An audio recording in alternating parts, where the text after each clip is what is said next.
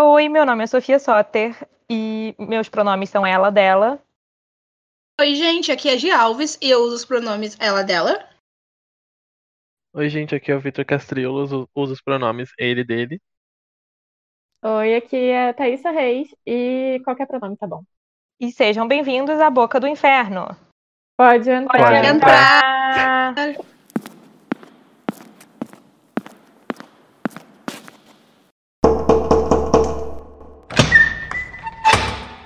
É, e que deixe claro que não pode entrar ninguém na minha casa. Isso eu tô avisando pra minha porta. Sim. Pra... Sim. Gente, aqui minha casa é assombrada. Quem... Givito que não conhecem minha casa, minha casa é assombrada. Sim. Sim. Com direito ao altar no corredor. Exatamente. Meu Deus. É minha casa é. Não é um exagero, é real. Não, tem de fato um altar no corredor pra ela ser desassombrada, mas. Mas o fantasma não gostou muito e mofou todos os santos que estavam no corredor, tipo, e aí. Enfim. Sim. E tem a, e tem a clássica mão no espelho do banheiro. Uhum, Uau, sim. eu tive um calafrio. É. Sai daqui que você tá na minha casa. Não tem nada disso de calafrio aqui, não. Não, não, mas tá, tá tranquilo, mas eu só tenho preocupações, entendeu? Em relação à segurança espiritual é, sobrenatural da minha casa. Sim. Então não Bem pode ninguém entrar. Não pode, não pode. Pronto. Agora que tá garantido que não pode ninguém entrar, Marina, desculpa por esse papo todo aqui. E. Não, eu acho que esse papo tem que estar incluído no, no Ah, tá bom, então. É isso, eu acho que- P- Pode ficar Ótimo. incluído o fato de que a minha casa é assombrada. É, e talvez desencoraje outros seres, quem sabe. Sim. Bom, vocês ouvintes do Pode Entrar devem estar estranhando essa gente toda por aqui. Com lotação máxima. É, mas hoje é um podcast, um episódio especial do Pode Entrar em parceria com a Boca do Inferno, que é a- o podcast preferido de vocês sobre Buffy, junto com os episódios outros que a gente gravou no Pode Entrar, que vocês também gostam muito. É, então, eu vou deixar o pessoal da equipe se apresentar rapidinho. Quem é ouvinte do Boca do Inferno e está ouvindo esse, esse episódio no feed do Boca do Inferno, é, eu sou a Tassi, eu sou do Pode Entrar, que é o podcast de vampiros preferido de vocês depois do Boca do Inferno. Ficou confuso isso, mas vocês entenderam. Então, pessoal do Boca do Inferno, por favor, se apresentem. No sentido de o que vocês fazem, por que vocês estão aqui, o que motivou vocês a criar esse podcast.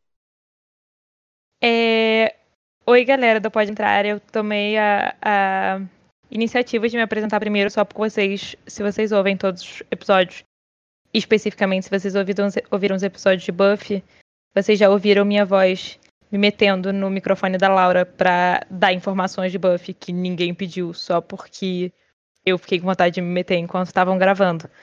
Então isso já diz bastante sobre minha perspectiva, que é por que eu tenho um podcast de Buffy. Porque essa é a minha personalidade. Mas, Sofia, você mais do que ninguém tem a moral pra se meter e falar de Buffy, quando o assunto é Buffy. Muito obrigada. Às vezes eu falo de Buffy esperando a Sofia. Sim, inclusive a Sofia, ela é uma grande presença, mesmo quando ela não tá falando no microfone atrás da Laura, ela é uma presença nos outros episódios também, porque sempre que a gente fala de Buffy, a gente cita a Sofia, não pode entrar caso vocês não tenham percebido. E esta é a Sofia.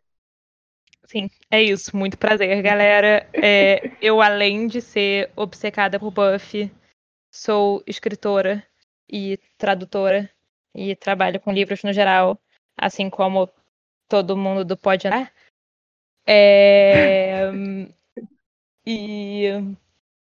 Assim como todo mundo de todos os podcasts. Pois é, pois é, exatamente.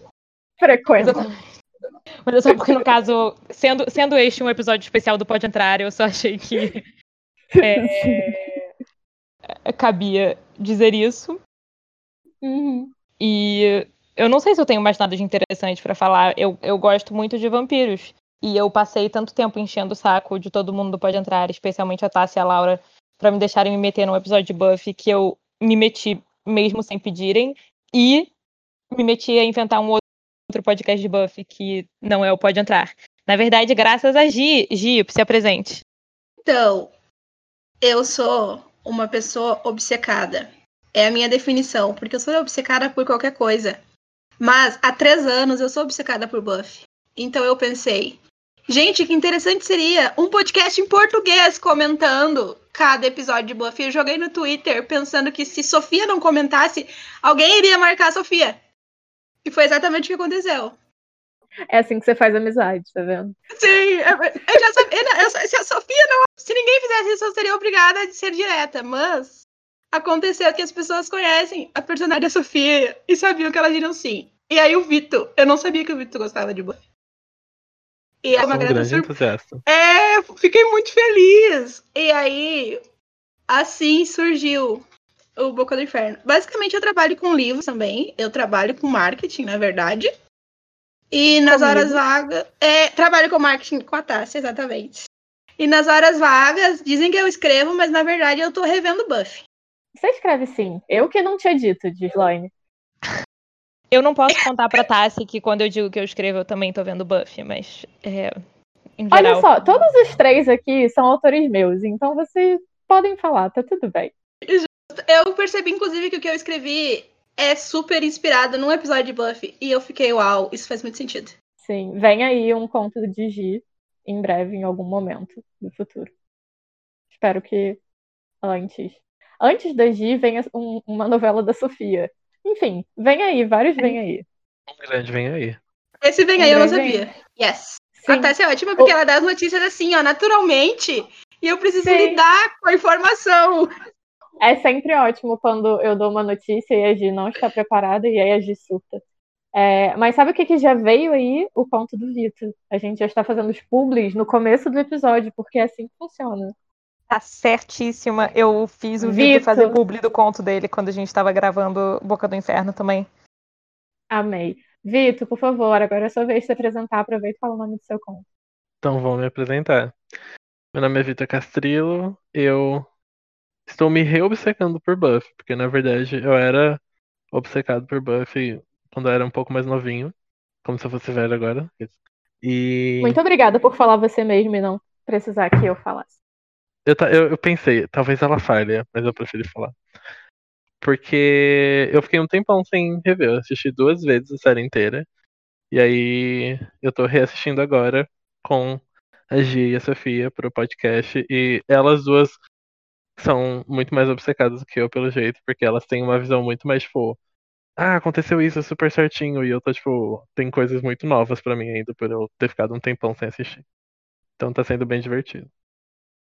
E eu também e sou autor. Ah, muito bem. Eu tenho três contos publicados. Tenho de todos os motivos, que é um romance de um, um menino que quer se declarar para o melhor amigo dele e não sabe como. Eu tenho uma outra comédia romântica na coletânea Qualquer Que Seja Amor e Amor. E um conto de terror na coletânea Quatro Minutos para Meia-Noite, chamado Sal. Que, quando eu paro pra pensar agora, reassistindo Buffy, talvez eu tenha sido muito influenciado por Buffy nele. Sim, bastante. Pois é. Inclusive, é. sabe quem também tem um conto de terror? A Sofia. Hum, a Sofia já estava só esperando o Vitor acabar de falar para me meter e dizer a mesma coisa. Eu ia dizer a verdade. Hum, inclusive, sabe quem se inspira muito em Buffy e faz, mesmo quando não é sobrenatural? Eu, que também tem um conto de terror que vocês podem ler meu conto se chama Festa Infernal e ele tá na coletânea Perigo Garotas Unidas, disponível à venda na Amazon e também no Kindle Unlimited. Então vocês podem ler agora mesmo. É, é adolescente e de terror e divertido e sobre amizades, então é uma vibe bem alinhada com Buffy. E é perfeito. E assassinatos. É perfeito. Eu Muito obrigada. É tão bom. É muito bom. Eu amo dois, Sim, os dois contos citados. Os dois contos são muito perfeitos, meu Deus. Sim, fim do momento publi. Agora vamos yeah. voltar pro roteiro que não existe, porque isso não pode entrar. Então, é, a gente não pode entrar. Já teve um episódio sobre o filme original de Buffy, que é de que ano, Sofia? 92. Hum, 90... Isso. 92. É Vitor foi mais rápido, olha só. E ele falando que ele não tem conhecimento. A gente já fez um episódio sobre Caçadora, que é a, o livro YA, é, que se passa depois de Buffy e não considera as HQs. Eu queria deixar aqui a minha. Considera sim. A minha de- Não considera como linha do tempo, não. Ele é paralelo às HQs, ele não é após as HQs. Ele Na verdade- é após. Quer dizer, ele é após. Al... Não, ele é após algumas HQs. Porque ele é é não é, a durante autora falou que não é. Isso. Ela tá errada. O é autor a- está morto. Ele tem que ser, ele tem que ser após a oitava ou nona temporada, que eu não lembro qual, mas que é o fim da magia. Tipo, é, esse, esse é o, isso é o que acontece logo antes do livro. Isso é uma coisa que acontece no fim da oitava ou no começo da nona temporada das HQs. A oitava é a que é depois da série. Sim, todas são depois da série. O fim da magia Não, sim, mas só acontece imediatamente. nas HQs. Sim, mas não é Ah, no ok. começo da temporada. Tipo, o fim magia, da magia, que é o que acontece antes de Caçadora, tipo, logo antes, é... só acontece nas HQs. É que eu não lembro o. pô, eu li, especialmente as primeiras temporadas eu reli- da- das HQs, eu reli emendado, então eu tenho dificuldade de saber quais são os pontos de, de começo e de fim. Mas então ela funciona em paralelo a algumas, H- algumas temporadas das HQs. Tipo, ela funciona no meio da continuidade das HQs. O, o Tá livro. vendo? É por isso que a Sofia tinha que participar dos outros dois episódios de Buffy, porque a gente teria correções em tempo real, e em vez dela mandando telegram pra Laura, e a Laura encaminhando pra gente, falando a gente errou nisso, nisso, nisso, nisso, e a Sofia corrigiu a gente. eu sou Mas, Errado. enfim. insuportável. Não mas- é, você é perfeita, Sofia. É É, a gente. É tudo, completamente. Tudo, todo mundo concorda, quem não concorda está errado. É, então a gente já fez um episódio sobre o filme original, a gente fez um, um episódio sobre o livro que é durante, antes e depois das HQs. Olha, ficou bom assim. É, e a- só que a gente não queria fazer um episódio sobre a série é, sozinhos, porque ninguém além de mim e, e da Bárbara, da Bel, é, viram a série. Então, tipo, metade do, do Pode Entrar não viu a série. E seria muito trabalho, honestamente, para o Pode Entrar ver a série. E aí, a gente jogou, assim, essa energia para o universo e aconteceu esse encontro místico dessas três pessoas que decidiram criar a Boca do Inferno. E a gente falou, ué, por que, que a gente não faz um episódio em parceria e resolve esse problema? E a gente tem a trilogia de Buffy no feed do Pode Entrar. E, ao mesmo tempo, quem se interessa mais por Buffy já vai direto no Boca do Inferno fazer o a- acompanhar os episódios e começar a assistir a série. Então, estamos aqui em dois feeds ao mesmo tempo, porque a gente é muito chique. E Uau. muito chique, né? E para falar sobre Buffy, a série. Então, eu vou passar a palavra a vocês. Eu queria saber, para começar assim, chutando o pau da barraca, quem é o personagem preferido de você em Buffy? Vale todas as temporadas. Só pode escolher um, não pode escolher dois. E sim, pode ser durante alguma temporada específica. Pra mim é muito fácil. Nossa. Diga. Eu Pra acho mim que é eu vou fácil surpreender da série vocês. toda. A Willow. Fácil, bastante fácil. Eu sou muito óbvio. Tudo bem, sabe? Justifique sua resposta, vai. Porque ela é perfeita. Eu gosto muito do desenvolvimento dela. Tem coisas que me irritam no desenvolvimento dela, mas eu gosto do geral dele. Eu gosto tanto de como ela é introduzida na primeira temporada da série, como ela vai crescendo e se tornando a bruxa e etc. Enfim. Ela é tudo. Uma das minhas cenas preferidas em Buffy inteiro, inclusive, é a cena. Vocês sabem que esse episódio vai ter spoilers da série, mas são, tipo, por favor, lidem com isso. Até vocês chegarem na temporada lá na frente, vocês já esqueceram esse spoiler. Mas é Foi, a tipo, cena. E a gente deu spoiler agora dos quadrinhos, tá? As caçadoras tem spoiler de tudo. Sim, Vai nessa, galera. Então, tá tudo bem. O que importa é a jornada. É, é a cena que a Willow bota as mãos sobre os livros e aí o conhecimento dos livros começa a subir po- pelo corpo dela e ela absorve e ela suga todo o Eu mais queria poder fazer. Sim, ai, seria incrível. É, um esse- livro essa é assim. a minha cena, tudo. É a minha cena preferida de Buffy, assim, que mais eu mais lembro. É uma cena ótima mesmo, porque é uma imagem muito marcante dela, tipo, sugando os Sim. livros com o poder da magia. Sim. É, Gi, deixa de porque eu sei que Uhum. a Sofia vai ter uma resposta complexa, então. de- Não, eu acho que eu, eu acho que eu vou surpreender vocês. Vai lá, G. Eu acho que o meu é meio óbvio, na verdade, eu não. A minha personagem favorita em Buffy inteira é Buffy. Eu gosto. jura? É a Sério! minha também. É, isso que eu eu, juro! vocês. Eu também é a juro. minha. É real, tipo, eu pensei em outras, mas é porque o desenvolvimento da Buffy, ela tem um padrão de personagem que eu gosto muito, porque ela é um pouco estereotipada do padrão de feminilidade da época, ao mesmo tempo que ela foge disso, porque ela tem que ser super forte e matar vampiros e afins. E eu gosto muito do quanto ela cresce, e agora revendo, tipo, a primeira temporada pra gente gravar o Boca do Inferno e prestando atenção nos mínimos detalhes, eu amo cada vez mais a Buffy e todo o desenvolvimento que ela ainda vai ter pela frente, sabe? Tipo, sem dúvida, é a Buffy a minha favorita. E eu quero concordar com a Gi, porque na verdade, meu personagem preferido em Buffy é a Buffy, especialmente nas últimas três temporadas, na quinta, na sexta e na sétima. Sim. Por quê? Porque minha personagem é a Buffy quando ela passa a ser uma irmã mais velha. Hum, Quando ela assume a responsabilidade de ser uma irmã mais velha e de fato tem isso. Então, Faz quando. sentido. Porque, porque tem. Bom, um spoiler enorme de Buffy. A Buffy não tem uma irmã até a quinta temporada em que brota uma irmã mais nova pra Buffy. É, Literalmente. Sim, brota, Brota do nada, do uma irmã mais nova da Buffy. Ela é criada misticamente. E a partir do. Tipo, eu amo a Buffy desde o começo. Mas a partir da quinta temporada, em que uma das características centrais da Buffy é ser uma irmã mais velha, é, ela vira muito minha personagem preferida. É, eu tenho outros personagens, tipo, momentos preferidos. É, tipo, na terceira temporada eu gosto mais da Faith do que da Buffy, em geral. É, na segunda temporada eu gosto mais do Spike do que de todo mundo. É, na primeira temporada eu tento gostar mais da Willow, etc. Mas a Buffy é a mais consistente pra mim.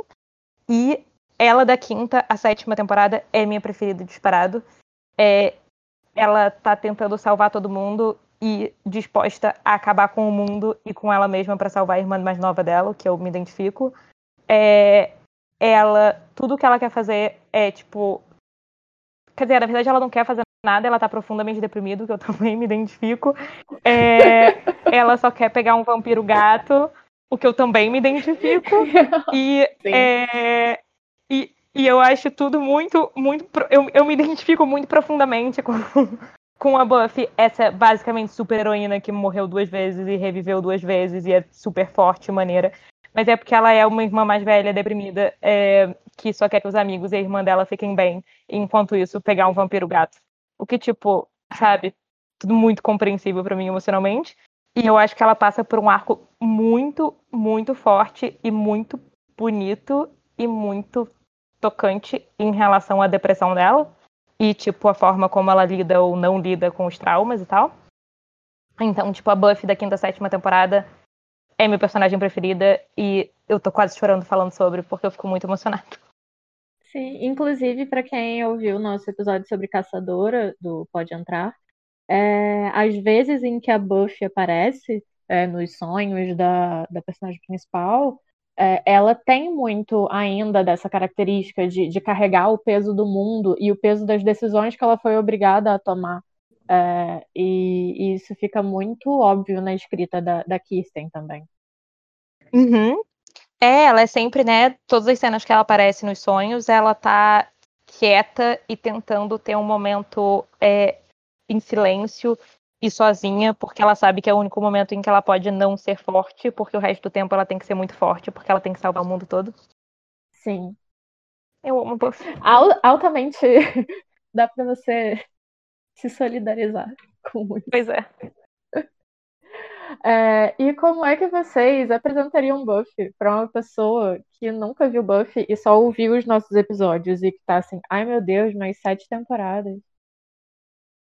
É, eu não tenho uma resposta rápida pra isso, eu não vou ter uma resposta rápida pra nada, esse que é o problema, né? Sofia, por mas isso que tem que ter um podcast inteiro. é, exatamente. É por isso que a gente ama.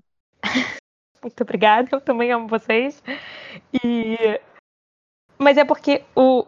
É porque depende do que, que a pessoa gosta, saca? Tipo, eu venderia Buffy de formas muito diferentes pra pessoas diferentes. Ah, eu, eu indo por essa, tipo, dependendo do que a pessoa gosta, uma coisa que eu já fiz muito pra convencer pessoas a assistirem Buffy é que eu pergunto, ah, você gosta de. Você já assistiu Supernatural? Aí eu, sei lá, você já assistiu Teen Wolf? A maioria das pessoas que eu conheço já assistiram essas séries e gostam muito. Aí eu falo, essa série só existiu por causa de Buffy.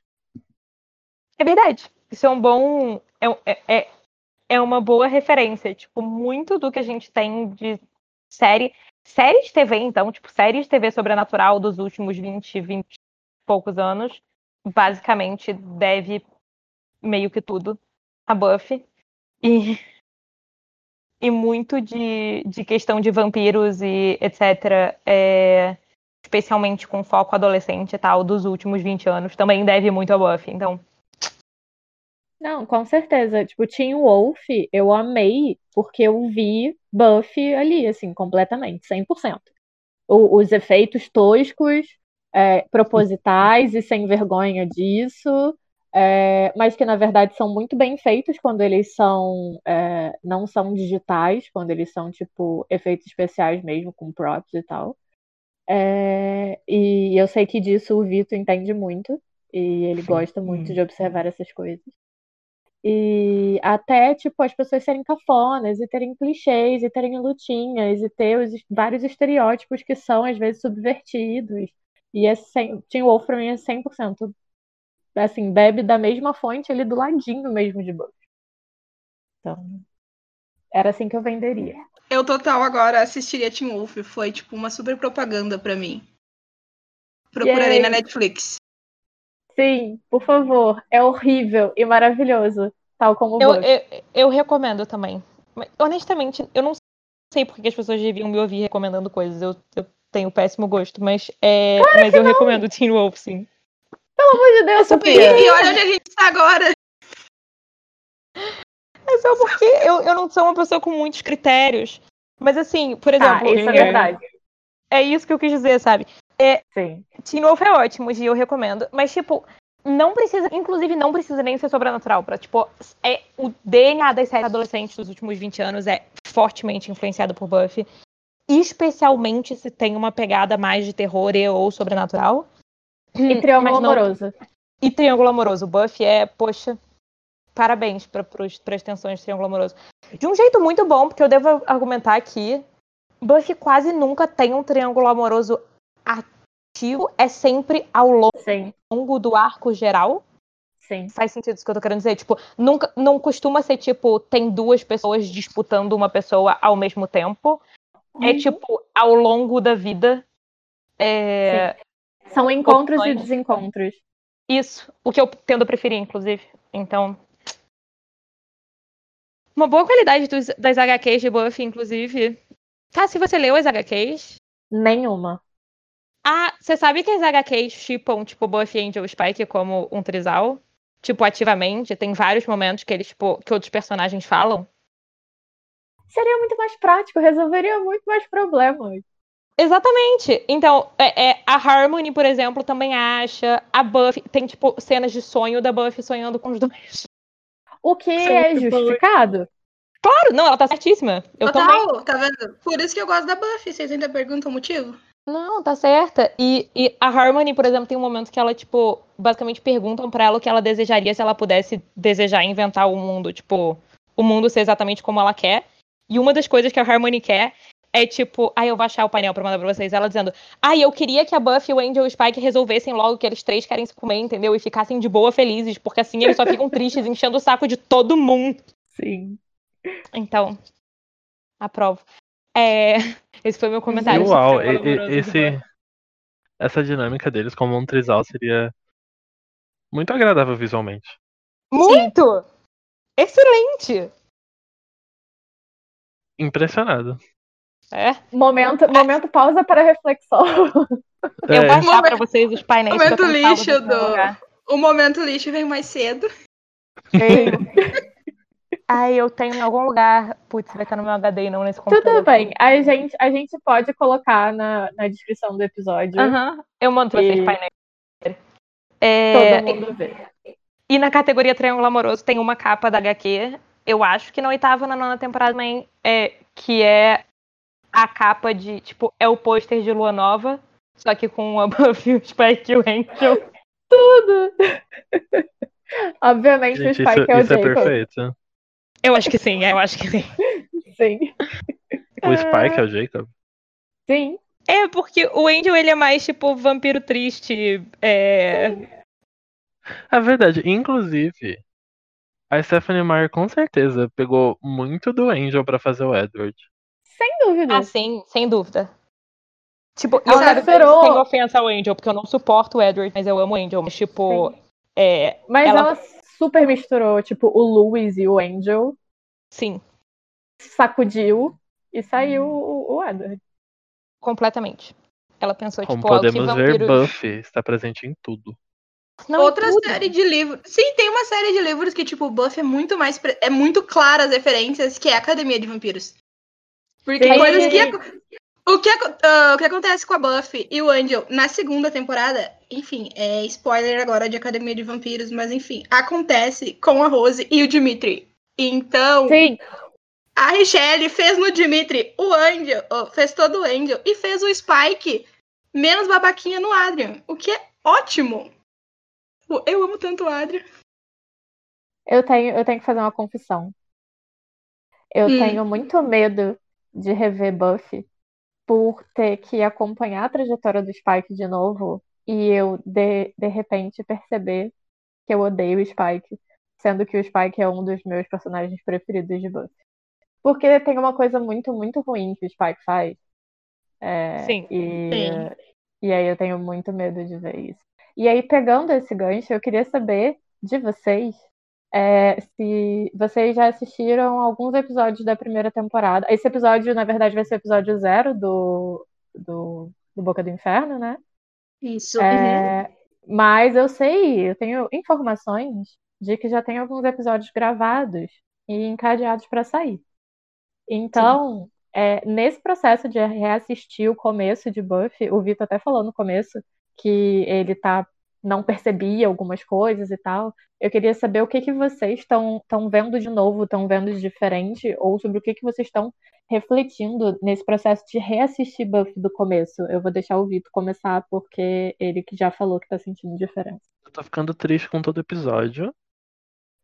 basicamente. Não, não, não triste pelo, pelo episódio ser ruim e me deixar triste, mas triste porque a minha cabeça de agora tá percebendo, tipo, umas nuances, assim, dos diálogos, principalmente da Buffy e do Giles, que eu não pegava antes, e que agora, quando eu paro pra reparar, é extremamente triste como a, a Buffy nunca queria estar no lugar que ela tá. E aí eu fico triste pensando nisso agora. E também que o Zender tinha muito potencial bissexual e não aproveitaram isso. Não, Sim. nem um pouco. Esse, isso é um assunto que a gente conversou em- um Sim, episódio. tem, tem Spoiler, um momento. tem- tem- tem- eu preciso falar desse momento. Eu não, não vou especificar quando. Mas existe este momento em que o Zender literalmente passa tipo, uns dois minutos falando que o Angel é gostoso. Então, Uhum. com essas Sim. palavras. Sim, o, o potencial é, é- é imenso. E Ele seria uma pessoa muito melhor. Seria.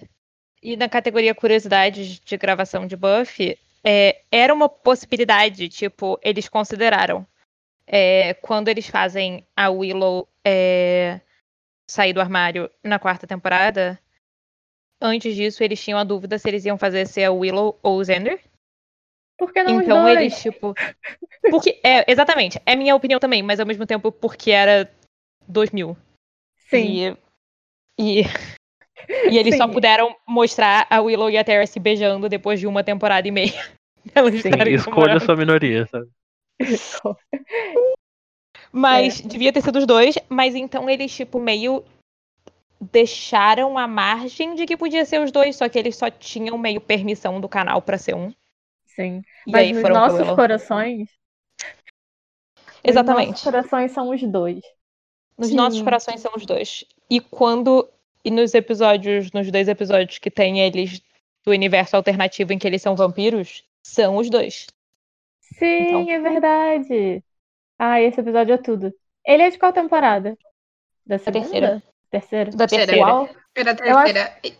Eu acho que eu vi mais, então, de Buffy na minha primeira reassistida há anos atrás. É... Uau, eu falei há anos atrás, eu quero acabar com a minha existência. É... Alguns anos atrás. É... Que eu achei que eu tivesse visto só até a segunda temporada, mas então eu acho que eu vi mais, porque eu revi esse episódio do Mundo Alternativo e ele é perfeito. Você Ele é viu a Faith? perfeito. Se Eu vi você a viu a Faith. Faith, você viu a terceira temporada, porque ela só entra na terceira. Sim. Uau, então eu assisti bastante. Tipo, a Faith, a Anya, só entra na terceira, por isso, tipo, esses do Uau, mundo paralelo sim. são por causa da Anya, Anya, né? Então ela só entra na terceira. É Esse verdade. episódio, inclusive, tem, tipo, um comentário, porque a, a Willow fala que acha que a versão alternativa dela é uma vampira gay. Sim. Então, tipo, já tem aí os pequenos detalhes, né? De que virar. Pois é, porque, porque eles já estavam, tipo, decidindo o que eles iam fazer pra quarta temporada, né? Só que eles estavam tentando deixar aberto que podia ser, tipo, pra eles mesmos, eles estavam refletindo se eles iam fazer ser Willow ou Xander. Então, Questão do terreno. pois é. Então, de fato, tipo, o Xander tem muito potencial bissexual. Tipo, proposital, inclusive. Eu, eu vou interpretar assim agora. Eu acho muito justo interpretar assim, porque. A Gente, partir de hoje, é a partir. interpretar que todo mundo é bissexual, até que digam o contrário. Exatamente. É, o problema é que mais pra frente fazem questão de dizer o contrário, né? No caso do Zé. Sim. Infelizmente. Mas ele nunca deixa de ser Monster Fucker. Então. Ah, nunca! Ele é tipo, ele talvez seja o maior Monster Fucker dessa série, e olha que tem a Buffy. Sim. Sim.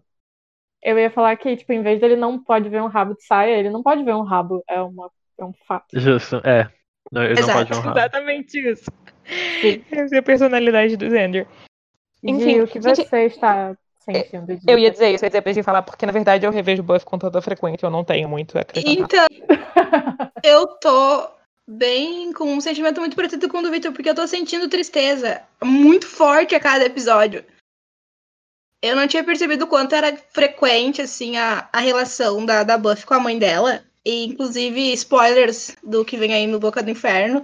Sou eu refletindo por muito tempo o quanto a mãe da Buffy não é, é compreensiva com ela, mas ao mesmo tempo, não. Enfim, eu fico muito triste.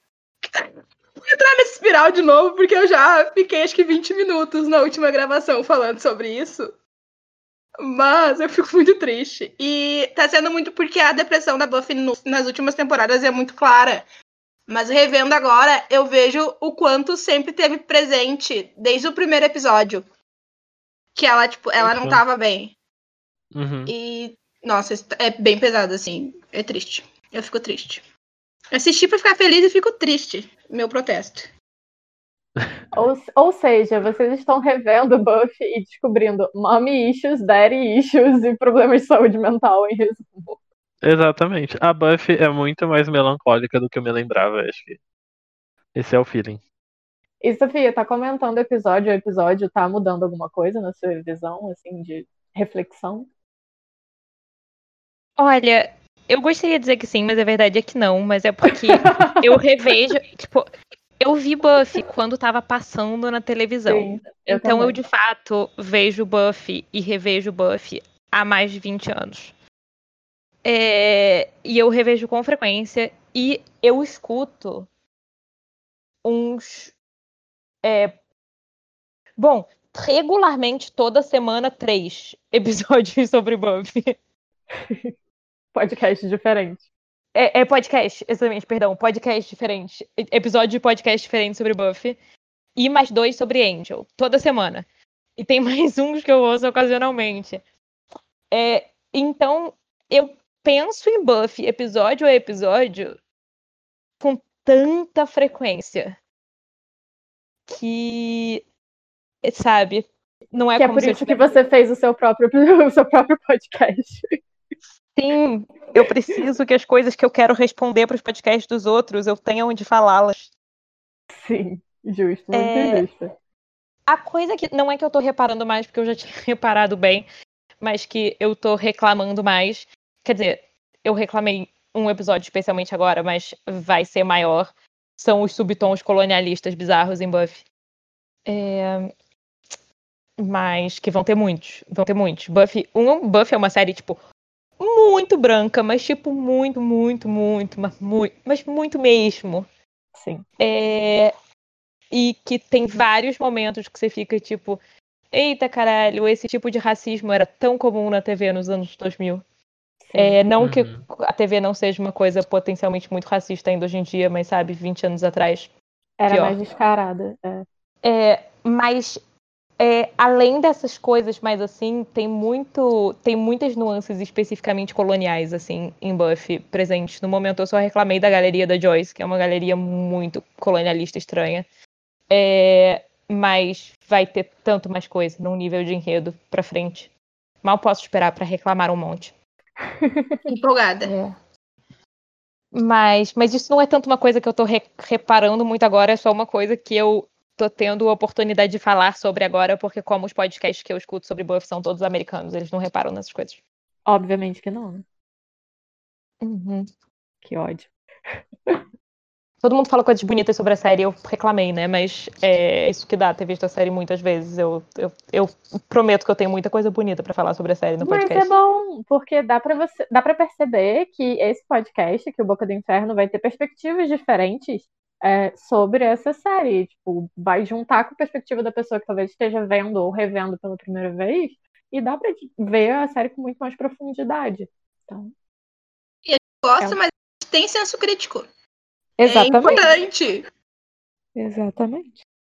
Não, essa que é, essa que é, que é a graça de fato. Sim, é importantíssimo você saber criticar as coisas que você ama. Sim. Inclusive, só sei funcionar desta forma. No episódio sobre Caçadora do Pode Entrar, eu falei, e no, de, no do filme também, a gente comentou um pouquinho sobre a mitologia dos vampiros de Buffy. E eu falei que no filme, no episódio do filme, eu senti muita falta dos vampiros não virarem pó quando eles morrem. Então, vocês conseguem falar um pouquinho pra gente sobre como funciona essa mitologia do- dos vampiros em Buffy? Eles brilham, eles não brilham, eles podem encontrar água benta? Como é que funciona um vampiro em Buffy, além da maquiagem que junta a testa dele em direção ao nariz?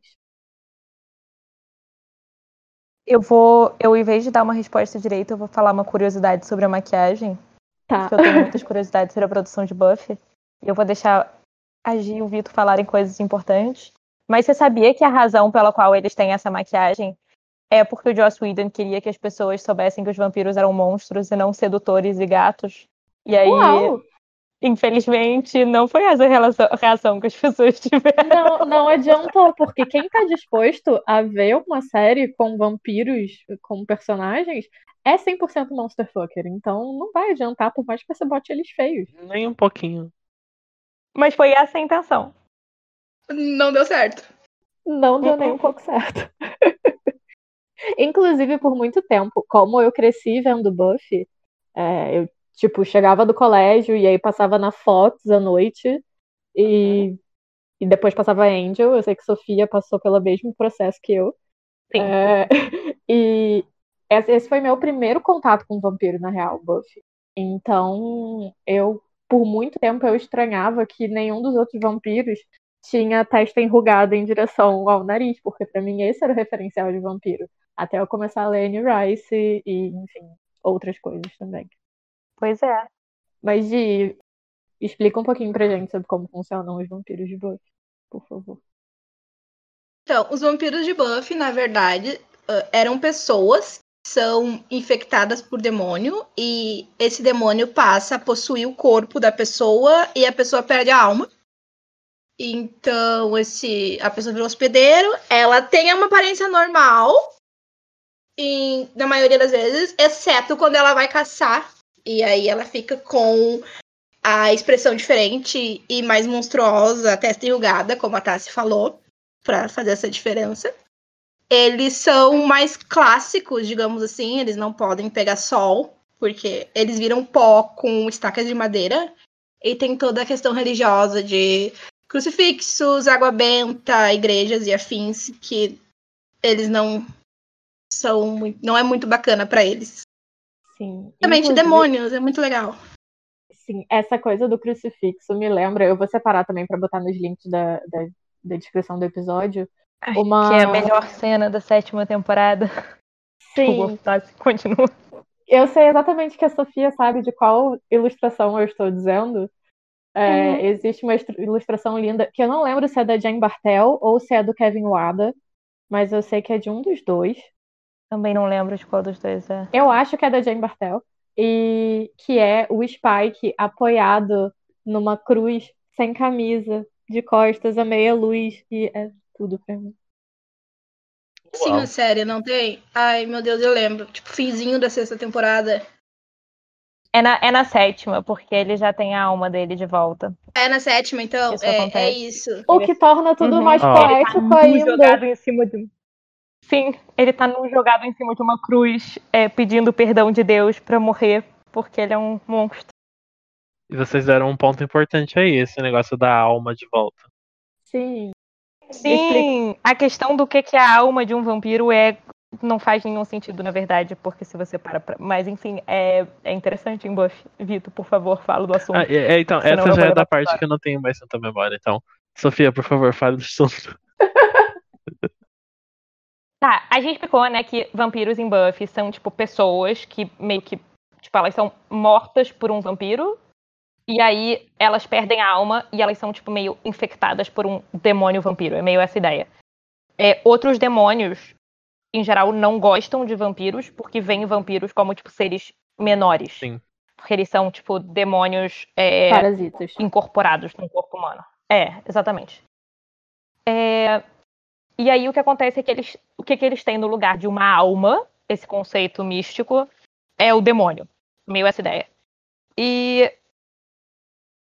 Bom, é difícil porque a melhor forma que eu tenho pra explicar almas em, e não almas em Buffy é comparando com Vampire Diaries, mas Vai.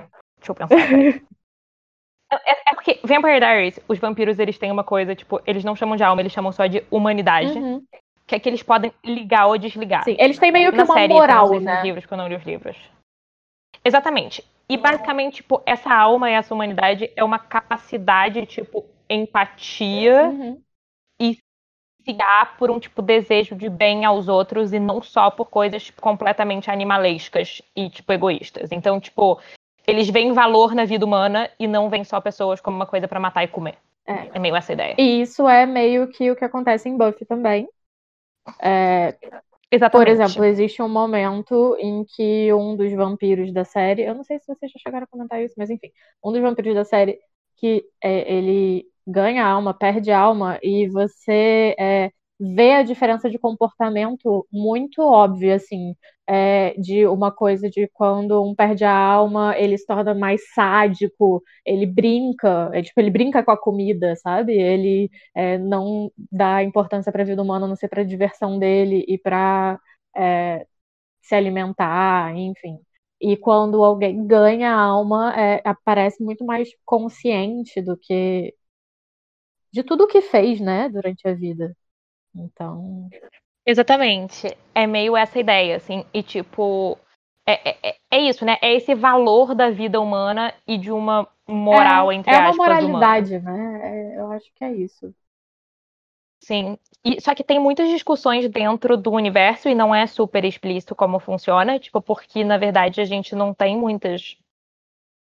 Enfim, é porque entra em níveis de interpretação textual mais profundos, Sim. né? Mas é que a- o que a gente sabe, principalmente sobre alma e não alma, a gente sabe por meio do Angel e do Spike, que são dois vampiros principais da série, basicamente. E que os dois, em momentos específicos, têm alma ou não. Sim. Mas eles são os únicos vampiros na história da humanidade que já, tipo, ganharam alma depois de serem vampiros. Uhum. E, e os dois têm perspectivas diferentes sobre o que, que significa. E, e, tipo, e a alma em cada um deles tem impactos diferentes. Sim, E como eles são sem alma, tem impactos diferentes sim. também. É tipo Magneto Então- e Professor Xavier. Mais ou menos isso, exatamente. Então não tem como, tipo, a gente não tem como saber o que, que é verdade na mitologia da série, porque só esses dois personagens sabem descrever a experiência e eles têm visões diferentes sobre a experiência. Sim. É um grupo, de, é uma amostragem muito pequena, né? Uhum. É uma amostragem muito pequena. Mas é muito interessante porque são dois personagens que têm um histórico conjunto antigo, muito anterior à série. Uhum. É, e que, portanto, a, a questão de como os dois veem a coisa de forma diferente dura não só buff inteiro de formas. Quer dizer, não dura buff inteira, mas tipo. é, Você pode ver ao longo de buff inteira, é isso que eu quero dizer. Né? E. Exatamente. E se desenvolve de forma bem mais explícita é, em Angel, a série, o spin-off. Sim. Que, que tem debates muito mais é, textuais sobre a função da alma ou do não ter alma Sim. e que diferença isso faz. E aquilo que a gente estava falando da, da Willow dizer que, a, que ela vampira é, é meio gay, que acontece, que ela vê a vampira no mundo paralelo, por exemplo. Essa cena, quando a, a Willow fica perturbada de ver a vampira do mundo paralelo e diz, tipo, uau, ela era, tipo, malvada e gata e gay. O Angel imediatamente fala. Ah, não, a Buffy imediatamente fala, tipo, não, mas é, não tem nada a ver. Quem você é quando você é um vampiro sem alma não tem nada a ver com você humano. É tipo só um demônio no seu corpo. E o Angel atrás dela fala, tipo, "Ahn, não, Não. é exatamente assim. Então, tipo, tem, tem nuances dentro disso, o que que é a, o que que é o hospedeiro e o que que é o parasita, digamos, e quando cada um deles é tipo Venom, Sim, pronto. sim. É tipo Venom. É, porque assim, a gente vê também no personagem do, do Spike que ele começa sem a alma. É, ele mesmo, antes de ter alma, é, ele consegue ter características que iriam contra o fato dele não ter uma alma. Então, é, não necessariamente é só moralidade, não necessariamente é uma visão de tipo ser sádico, e, enfim, tem, tem muitas nuances. Eu acho que nem o- o- a própria série consegue explicar, por mais que ela queira. É, ela mesma entra em contradição muitas vezes, porque eu acho que é uma coisa que não, não se define. Mas, na verdade, tipo, a moralidade humana não se define. É, não existe um conjunto de regras que define o que, que é, é, uma pessoa que é moral. Então, isso provavelmente também se aplica aos Exatamente. vampiros. Uau, a gente filosofou muito. E vampiros causam uma discussão Uau, muito olha. profunda, pelo jeito. Sim, É, exato. Eu, eu aqui pensando no momento que eu ia comentar, só, meu Deus, na verdade o Angel é muito brega, mas eu vou ficar calada que vocês foram numa discussão tão filosófica e profunda. sim, mas o Angel Mas o Angel é muito brega. brega. Ele não consegue ser pior do que o Luiz, mas ele é muito brega. Não. Mas, mas é A porque alma dele, a graça eu só do fico, Angel- meu Deus. É porque, por que, que ele não é pior do que o Lewis? Porque a gente conhece a dualidade dele com alma e sem Sim. alma. E é. É. por isso que ele é mais interessante e não pior do que. Eu amo ele sem alma. Ah, eu também. sou, sus- eu sou suspeita pra E- falar, mas eu amo ele sem alma. Inclusive, eu acho que o Spike com alma tem muito potencial de virar o Luiz, só que ele é muito drástico e ele é muito mais dramático de uma forma ativa, enquanto o Luiz é dramático de uma forma passiva. Sim, eu concordo. Até porque, tipo, sabe, o Spike, antes dele ser vampiro, ele era, ele era o Lewis, basicamente. É, tipo, um nobre poeta dramático que chorava por O que tudo. mostra pra gente como o Luiz podia ser muito melhor. É verdade. Tem isso também. Mas, é, eu ia falar mais uma coisa na categoria também. Tipo, uma das coisas que fez a série. Normal, né? Séries não são só escrita, né? Tipo, tem um poder muito forte dos atores, do que, do que eles trazem pro personagem. É, e que isso impacta muito no Angel e no Spike, porque a Gita falando gosta muito do Angel sem alma, e eu também. E eu acho que parte disso é que o David Boreanaz, eles descobriram que ele é muito bom fazendo comédia. Uhum. E o Angel sem alma é muito mais engraçado do que o Angel com alma. E o David Boreanaz é realmente engraçado quando ele tá fazendo coisas cômicas. Então, tipo, é... ele traz mais vida pro personagem assim. E o James Marsters, que faz o Spike, ele diz até hoje em entrevistas que ele propositalmente sempre interpretou o Spike como se ele tivesse alma. Tipo, é, disseram pra ele, ah, ele é um vampiro sem alma e ele é mau. E o James Marsters ficou tipo, tá bom, mas vocês não vão me impedir. Sim, mas na verdade ele é só zoeiro. Ele não é Sim. Vocês não podem me controlar. tal qual o E aí Spike. E aí ele já estava em personagem. Exatamente. Não, completamente. comple- Gente, tem um.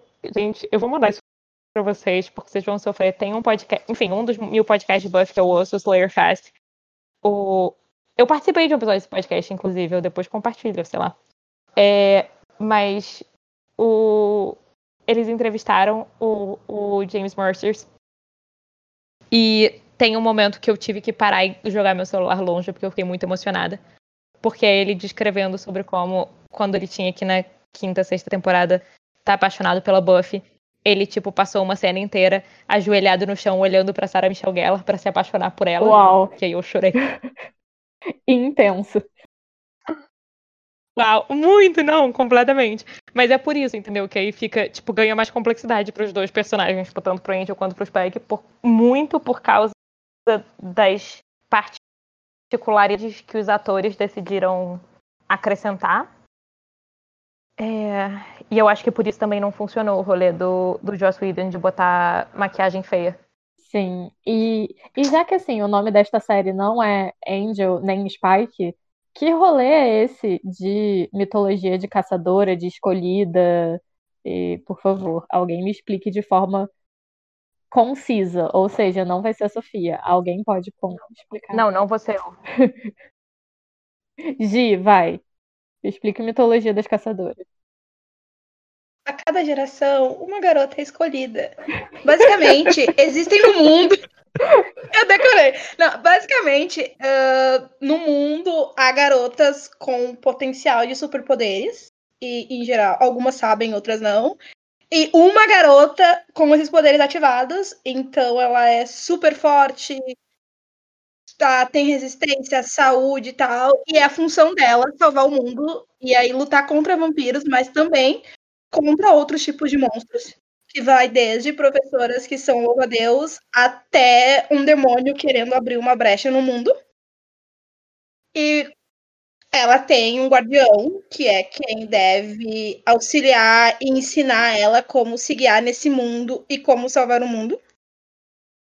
Quando uma caçadora morre, automaticamente outra é ativada, digamos assim. Os poderes da morta. Ela morreu, né? Então esse poder é ativado em outra das garotas. E essa outra garota que ganha, tipo, super força, super agilidade, super responsabilidade e provavelmente depressão. Sim. Sim. E aí é isso. É um ciclo em que, tipo, o mundo sempre tem uma garota que vai proteger. Sempre vai ter o conselho de guardiões que vai, tipo, regular o trabalho dessa garota. E o mundo sempre vai estar protegido e ninguém sabe que essa pessoa existe e tá aí vivendo suas vidinhas medíocres, sem o conhecimento. O trabalho não pago dessas garotas, eu quero deixar claro que o guardião de o, o conselho de guardiões, o, o, guardião ativo ou não, porque tem um conselho todo, todos eles ganham salário e ficam morando no bem bom na Inglaterra, num castelo, os que não são o guardião ativo. O ativo ganha salário também. E a caçadora não ganha absolutamente nada. Nenhuma cabeça. diária, nenhuma bolsa. Ela ganha assim. Nada. Ela ganha trauma, carga emocional. Contusões, ganha beijos de concussões, vampiros. namorados fico vampiros. Sim, essa parte é muito importante. É, mas eu fico pensando, assim, o quanto não seria vantajoso se a gente pudesse ser uma caçadora. Porque, assim, problema de saúde e problema mental e depressão, a gente já tem. Então, assim, se eu pudesse não ter os problemas de saúde e ainda ter super habilidades, eu acho que eu toparia. Mas você gostaria que você tivesse um homem que fica andando atrás de você o tempo inteiro te mandando o que fazer? Se eu pudesse ignorar ele, que nem a Buffy faz, e depois ela descobrir que ela tem que fazer as coisas por ela mesma, sim. É, eu, eu não sei se teria saco pro começo, eu acho que eu acabaria sendo a Faith. É, Eu não, eu não gostaria pensando que, tipo, é uma só no mundo. Não, não é legal. Talvez se me perguntasse isso há um mês, eu diria que sim. Mas agora que eu tô revendo e vendo, tipo, quanto é triste e solitário, mesmo que tenha alguns amigos que saibam, então eu acho que. Não, obrigada. Podia ser uma por continente, sei lá, sabe? Facilita a coisa.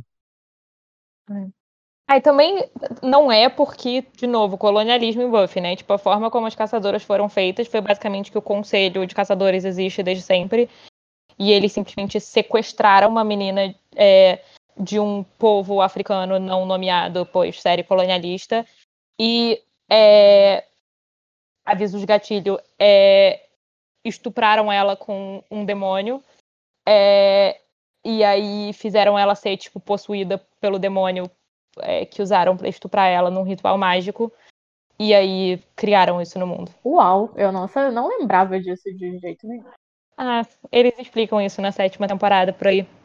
É assim que é assim que as caçadoras foram feitas, porque um monte de colonialista escroto é, capturou uma, uma jovem de um, de um povo originário e, e praticou violência sexual. Que é, bom, basicamente o que fizeram de qualquer jeito sem superpoderes, mas Sim. é, no mundo dos superpoderes foi assim. E aí também meio por isso que eles decidiram continuar usando as caçadoras como é, forma de trabalho não pago. Sim, porque não precisa, né? E pois é, exatamente. Então, que maravilha. Incrível. Mas o podcast Boca do Inferno é um podcast muito animado e que não apenas fala sobre depressão, colonialismo e violência. Ele também fala disso. Especialmente na primeira temporada, especialmente na primeira temporada, nossos episódios têm sido bem Sim. divertidos. Sim, Sim, a gente fala muito do que beleza dos atores, sim. Eu pa- os braços dos Eu, atores. pa- eu passei muito tempo falando do- dos braços dos atores, então. Exato. É, É pelos braços, bons looks da galera. Sim. Nossa, É, total. Efeitos práticos. Então, todo episódio, exatamente, todo episódio a gente destaca o momento mais lixo do episódio, é nosso monstro preferido do episódio, e o momento, o conceito, o efeito especial mais anos 90 do episódio. E, em geral, sabe, essa parte é só gargalhadas. Sim. Então, E já que você falou de quadros especiais, a gente pode passar para a programação da qual a Marina sempre fica orgulhosa por ser nossa editora, quando a gente lembra que são os quadros do Pode Entrar.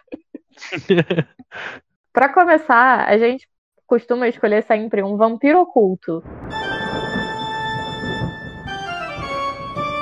Que é aquela pessoa que ela não é um vampiro, supostamente, mas que você tem certeza, tem certeza que ela é um vampiro e ela só não pode contar pra ninguém. Já participaram deste quadro como pessoas indicadas, infelizmente não como convidados. Keanu Reeves, Michelle Temer, Lupita Nyong'o e outros também. Ouçam, um pode entrar pra vocês saberem mais. E aí eu queria ver de vocês, quem vocês acham que é um vampiro oculto no elenco de Buffy? A Sofia tinha comentado, a Sofia tinha mim? comentado de um muito bom. Então, eu acho que é justo que ela seja a porta-voz dessa resposta. é só porque eu fui a porta-voz de tanto. Sofia, Mas, amiga, é normal, você é a tá nossa bem. especialista. Você é a nossa, Sim. os, no- os nossos universitários. É a Sofia. Tá bom, tá bom, tá Desaprendi bom. plural. É, Então, a, a vampira oculta que eu quero propor, e que, tipo, ela é obviamente uma vampira, tem que ser, é impossível ela não ser, é a Bianca Lawson, que aparece é, na, em Buffy na segunda temporada como a Kendra, uma caça-vampiros. É, e a Bianca Lawson, ela faz papel de adolescentes desde. ahn, Estou olhando aqui na Wikipédia dela. Ela fez My So Called Life é, em 94. E ela continuou fazendo papel de adolescentes em, por exemplo, Pretty Little Liars em 2012. Ela de fato é uma vampira. Não, não tem jeito. É isso. Então, ela foi uma adolescente também em outras séries no meio do caminho, como Secret Life of the American Teenager, é, Dawson's Creek.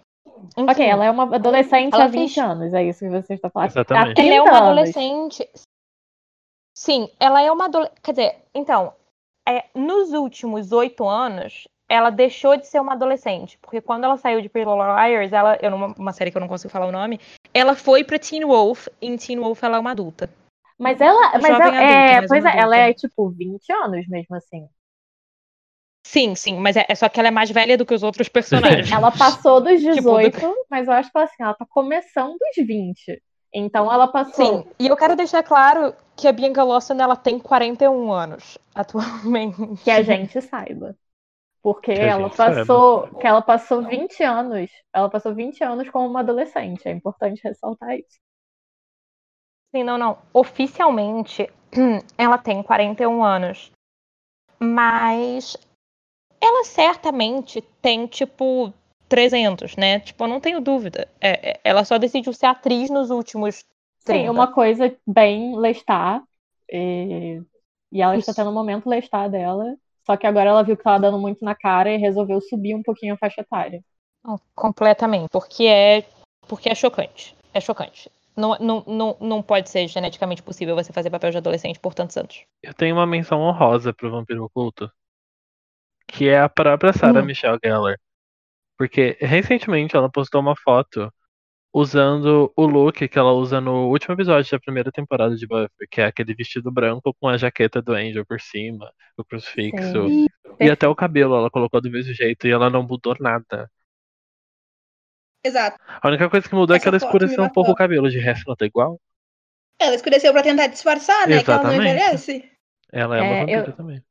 Eu tenho uma menção honrosa, mas que não é do vampiro, do, do elenco de Buffy, mas que eu preciso expressar isso que está guardado em meu ser e que é uma, uma menção honrosa muito específico para quem é da cidade de São Paulo, talvez do estado de São Paulo. E porque o vampiro oculto, ele é o homem do tempo substituto do SPTV. Do SPTV1. do SPTV1, porque Isso. ele tem uma faixa de cabelo branca no meio da cabeça, ele tem uma testa muito protuberante, olheiras muito profundas, um nariz muito reto, e ele, ele tem 100% cara de vampiro oculto. Muito reto e pontudo, nariz ele ainda é pontudinho no final, assim. Sim, cara de quem? De quem teve que puxar pra cima a, a cara que empurra pra baixo quando vira vampiro, tal qual.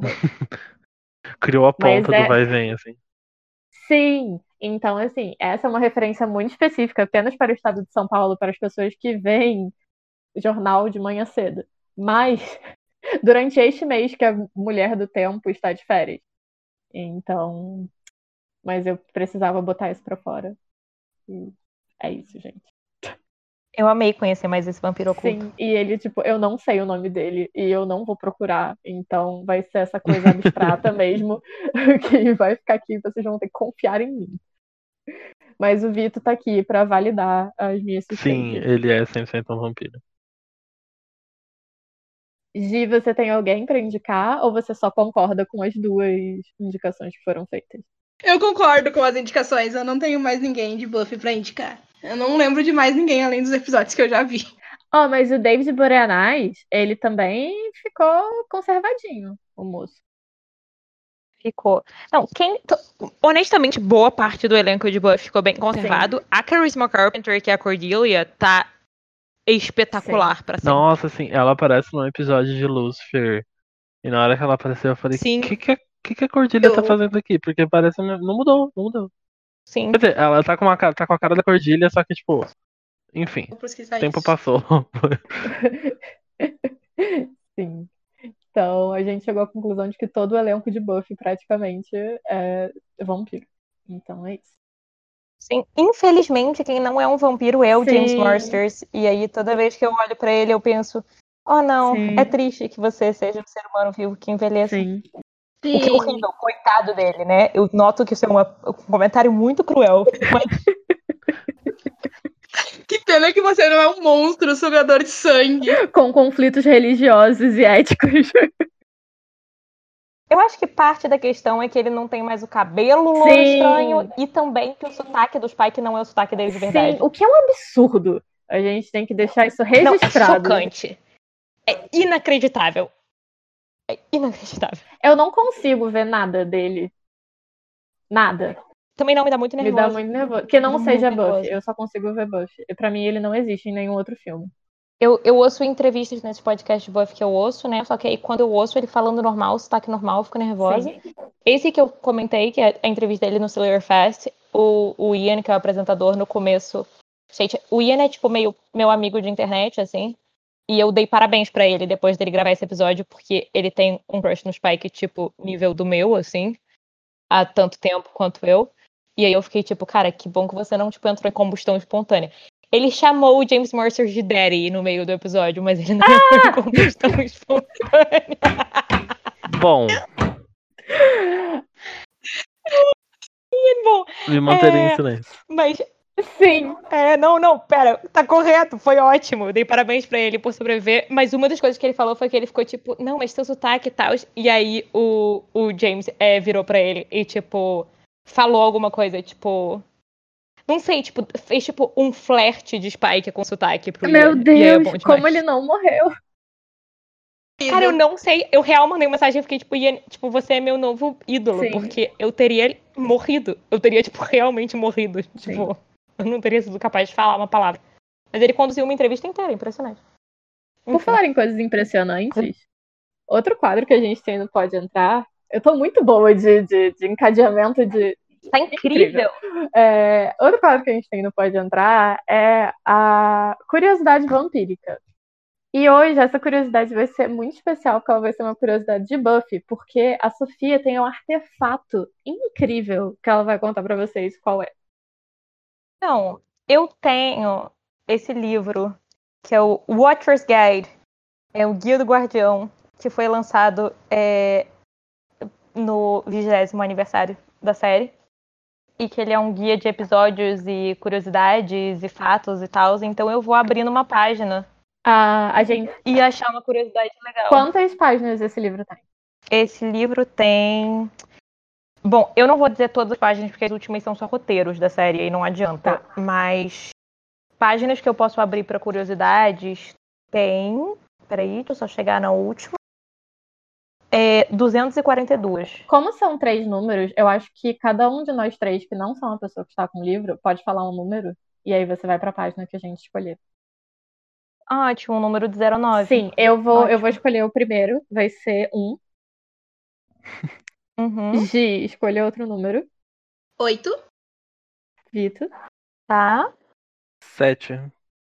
Página 187. Qual é a curiosidade que a gente tem de Buffy? Uau! Que bom! Assim, pera, não tem uma curiosidade nessa página, eu vou ter que virar pra próxima, mas é, é porque ela é, ela é a que abre um, um capítulo, digamos, Uau! de um episódio. Mas é do episódio musical, então Nossa, perfeito. a gente acertou Deixa eu dar uma boa muito. curiosidade do episódio musical. Demais. Não, incrível, vocês mandaram bem a beça. A curiosidade do incrível. episódio musical que eu vou dizer pra vocês é que tem duas musiquinhas curtinhas no meio do episódio, que não são os personagens principais que cantam, são tipo figurantes, né? Tipo, quer dizer, personagens sem nome. Uhum. É, e que quem interpreta esses personagens e canta, uma que é uma música da Mostarda, é o David Fury, e a música sobre a multa é a Martin Oxen, e o David Fury e a Martin Oxen são co-showrunners de Buffy nessa temporada, tipo, produtores Uau. executivos, e que tiveram pontas fazendo esses papéis e cantando. Incrível. Incrível. A, a gente mandou muito bem agora. Eu Pois estou- é, vocês mandaram Tá de bem. extra? Pode, vai. Porque o livro do Lucas Rocha, Você a Vida Inteira, foi publicado nos Estados Unidos.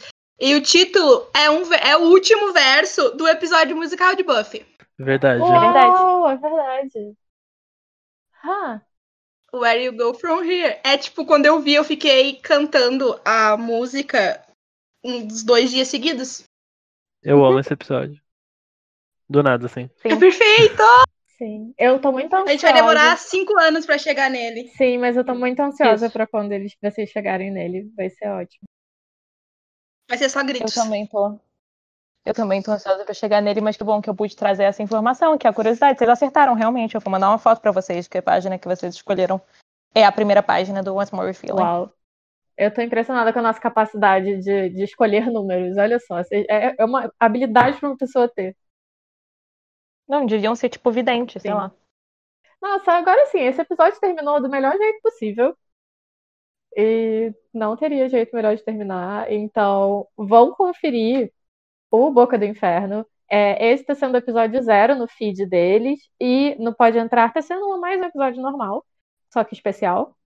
É, e uh, o próximo episódio do Boca do Inferno, que é oficialmente o primeiro, sai quando?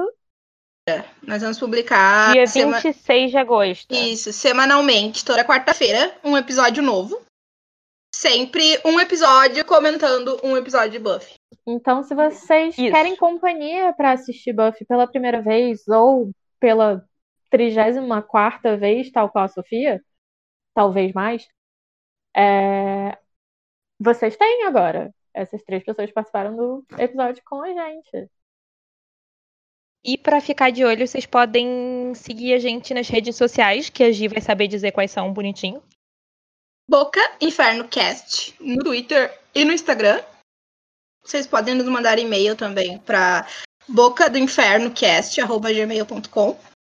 Pois adoramos comentários e conversar sobre Buffy. Sim, e todos os links para você ah, saber onde você pode ouvir o podcast, tanto Boca do Inferno quanto o Pode Entrar, estão no Twitter e no Instagram dos próprios podcasts. O Twitter do Pode Entrar é Pode Entrar Cast. Não, é isso? É, Pode Entrar Cast. É, só no Twitter, a gente não tá no Instagram. Então, veja lá os links, interaja com a gente, ouça os nossos episódios. Se você tá no feed do, Bo do Boca do Inferno, a gente tem dois episódios sobre Buffy no Pode Entrar, em que metade das pessoas não sabem nada de Buffy e a outra metade acha que sabe, mas na verdade está muito enferrujada e não lembra de nada. Então vai ser uma grande diversão e vocês podem mandar tweets corrigindo a gente. Como eu faço. Sim. É... E é divertido, Mas eu só não quero é divertido? se elas sabem coisas. É super divertido. Vocês sabem várias coisas. Eu que sou. é, Bom, vocês ouviram essa hora de. Você é ótima, Sofia. E é isso. Sim, você é ótima. Muito obrigada. Então, muito obrigada por ouvirem até aqui. E sigam os podcasts em suas redes sociais e no seu player de preferência. Dê avaliação positiva onde der para dar avaliação positiva. E é isso aí. Vê da próxima vez que a gente se vê. Show! Até a próxima! Tchau.